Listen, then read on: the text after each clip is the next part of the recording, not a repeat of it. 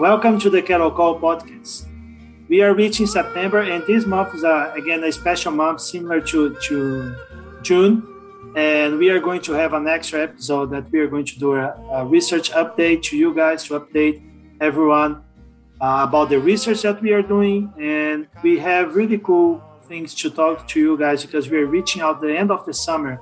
So we are going to talk about what we did over the summer and things that we are doing right now. So before we get started in this conversation, let me go ahead and call Brooke Playtech. Hello, Brooke. How are you? Hi, Pedro. I'm great. How are you? Very good. Is it a good time for a call? It's always a great time for a cattle call. Great, great. So, Brooke, I was just getting started and, and telling our listeners that we have a, an extra Wednesday this month. So we decided to to make an update again to our research.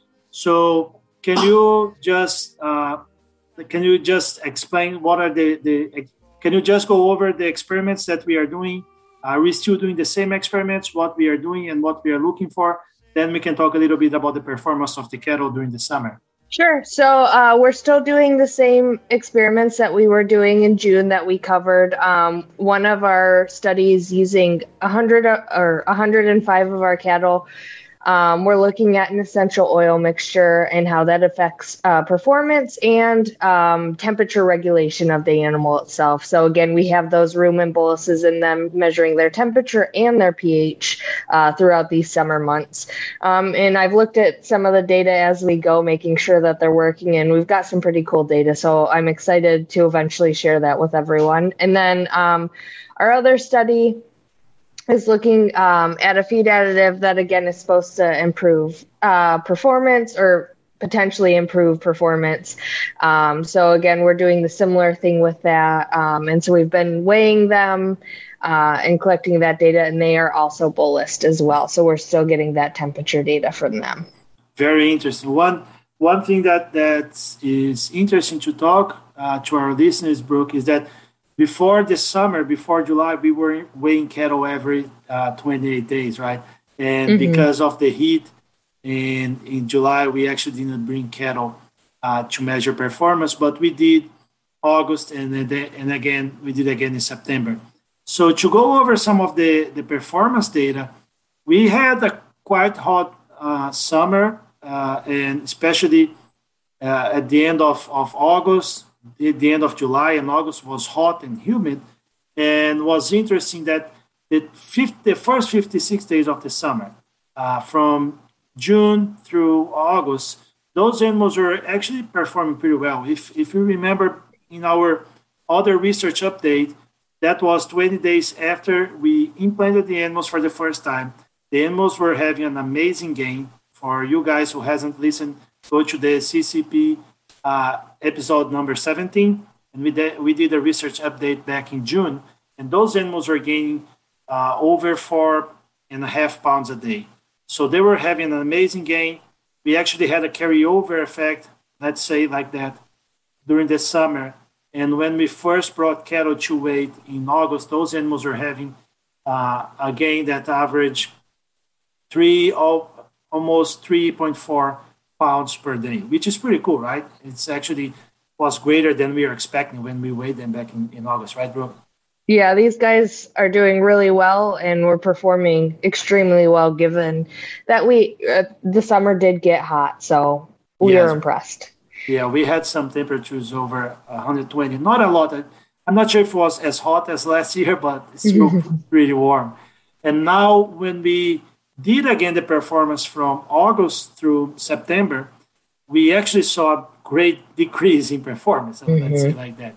So the animals were gaining uh, oh, close to 3.4 pounds in the first 56 days of the summer. Remember, we had a quite good June, and then at the end of the June through July, the animals still performing well. When the, the heat get, got them, they actually dropped performance. So these past 28 days, our cattle were gaining close to 2.4 pounds a day. So about a pound mm-hmm. less than the, what they were gaining before. But still, they were still gaining. Uh, this decrease is what we expect. The animals were actually eating about 65% of what they were eating before. So they actually drop intake as well. And overall, during those 84 days of the summer, we're still having a pretty decent performance which is about 3.05 pounds per day, which is pretty good. When we look at the expected versus observed, we are spot on. We actually mm-hmm. uh, are uh, gaining as, as much as we expect. Overall, uh, close to 200 days, 195 days that we had the animals in the experiment, the animals are actually gaining 3.4, 3.37 pounds a day. Really, really good. Little bit greater than we expect. And we are very uh, excited about those animals because we just reimplanted those animals, mm-hmm. right, Brooke? And then we we have another thing that's cooling down a little bit, and mm-hmm. and we are also uh, expecting to increase performance. Uh, there are two things that we are also doing this summer, and now I will let you talk a little bit more. That kind of like will explain why the animals were that could explain a little bit why the animals were uh, had a decrease in performance and why we are excited about those animals to to have an increase in gain. So, can you tell us what else were you doing uh, during the summer? Sure. So um, the first thing we started doing uh, once it started getting hot out was measuring respiration rate. So very simple, very easy. Um, just watching for a minute, counting their breaths. Um, and that was really interesting because we did see uh, they that their respiration rate, rate was greater and when it was very hot. Um, but these past couple weeks, we've been cooling down. The nights have been getting cooler, so they're getting some of that relief. Um, and we could definitely see uh, those numbers kind of drifting down. So that respiration rate getting a little slower, a little more relaxed, a little less um, stressful yes. for them. Very simple, but not not the the most pleasure uh, data to collect, right? Brooke? Being there, yeah, 11, a little rough. 11 and then uh, some days over 110, uh, close to 115. Mm-hmm. Uh, it's fun. It's it's uh, interesting to watch how it has changed in this last two weeks. And mm-hmm. and the other thing that's really interesting was that we were able to observe about three or four weeks ago, if I'm not wrong, we we didn't have the hottest day but humidity was quite high. Mm-hmm. And we saw that the humidity harmed the animals worse than the temperature uh, mm-hmm. when we are measuring those those data. That's that's very interesting. So we are excited that it's cooling off. We are able to see that when we are measuring this respiration rate uh, in the animals. But what else uh, are we doing there?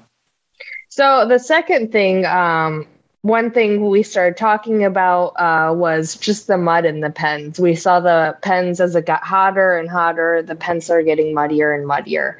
Um, so, one thing that came to our mind was measuring uh, how much mud we actually had in those pens. Um, so we just started last week um, going through and measuring the depth of that mud, but also the temperature, the surface temperature of the muddy shaded areas um, and the dry areas within the shade and outside the shade. Pretty good, pretty good. Yeah, we were curious because there were some pens that were getting very muddy. Uh, mm-hmm. The others, we actually recorded a podcast, a, a quizzing about the mud issues uh, and and if you want to listen, please go back to our podcast and listen to that.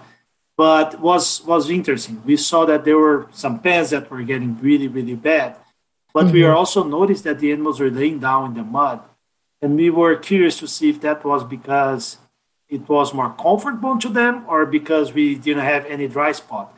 Uh, mm-hmm. We are getting some hypotheses on that, and it, it, we only had one data point. But can you tell us what is the difference? Let's go start with that. Are there? I mean, we've talked about shade as well in our another quizzing, mm-hmm. but what are the major difference between shaded versus unshaded spot? And also, we were doing the drier versus the wet spot. So, can you go mm-hmm. over those data as well? Yeah, and I think this is probably one of the more exciting things for us, and we were excited as we were doing it, just because we this was immediately apparent how different this was. So I'll start with the shaded area because I think we all can just assume that it's going to be cooler. That's why we have the shade. Um, but the wet, muddier areas of the shade, the shade, were about 57 degrees Fahrenheit. The dry areas were a little warmer at 66, but they were fairly similar. Um, the big change comes though in our unshaded areas. Obviously, they're getting that direct sunlight. The wet areas weren't so bad. They were about 86 degrees, so warmer than the shaded areas, but still not so bad. But the dry areas are where we got that big jump, um, where we saw the dry areas that are unshaded at around 130 degrees. So we're seeing um, from the coolest shade area to the hottest dry area almost a 70 degree difference there. That's that's huge, and and there's some things to point out. Most of the shaded area was wet because mm-hmm. the animals are there, uh, being there and everything. Most of the unshaded area was dry because it, it gets more sun, it dries more, but also the animals won't spend a lot of time there. Uh, but it, on average, it's very interesting to see that the shaded area was, let's say, 60 to 65, 63 Fahrenheit Mm-hmm. But the unshaded dry areas were over 125.